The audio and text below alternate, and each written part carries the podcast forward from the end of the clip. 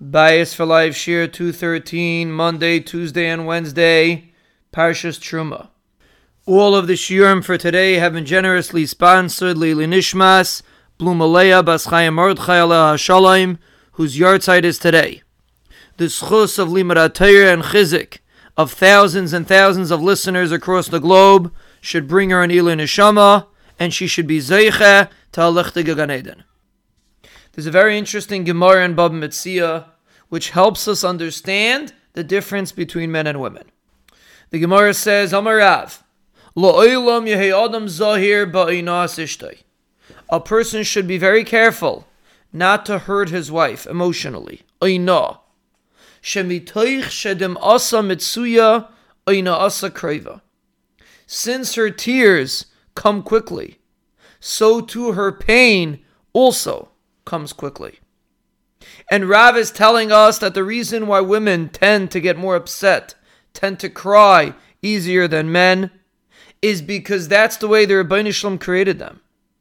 And therefore, it is a husband's responsibility to understand this and act in the proper fashion towards his wife. The Ribbono Shel Olam created it like this. It's not by accident.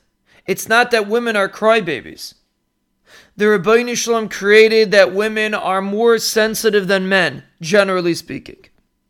They feel pain, they feel joy, they feel happiness to a greater degree than men do. Their emotions are much more powerful. And truthfully, that's where they fit in in the marriage. The man is usually the intelligence, and the woman is the emotion. You can't function without intelligence and emotion. A human being has intelligence and emotion. The greater human being, which is the union between a husband and a wife, also consists of intelligence and emotion.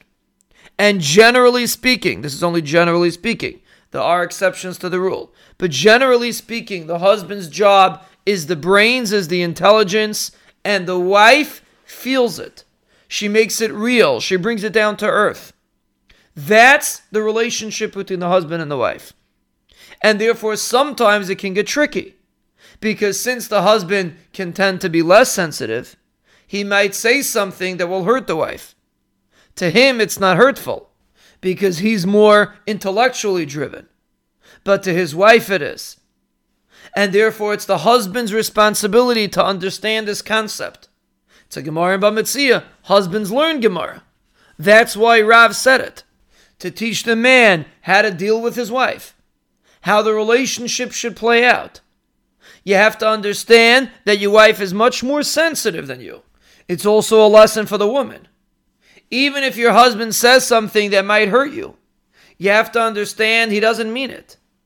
You by nature are more sensitive. The Banishlam created it like that. Appreciate it. But your husband is more intellectually driven. And sometimes he might say something that can hurt you. That's where communication comes in.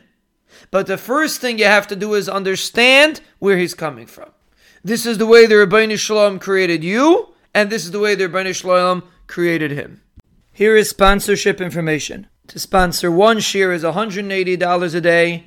To sponsor all of the shiurim is $500 a day. Additionally, you can set up smaller recurring donations Every donation is greatly appreciated and helps us continue sending out the shira. To mail a check, please make the check payable to Congregation Kerem Shlomo, and please mail it to the Path for Life, 14 Jeanine Way, J E A N I N E, Way in Lakewood, New Jersey, 08701.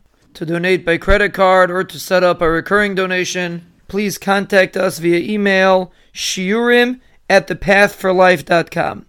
S H I U R I M at T H E P A T H, the number four, L I F E dot com.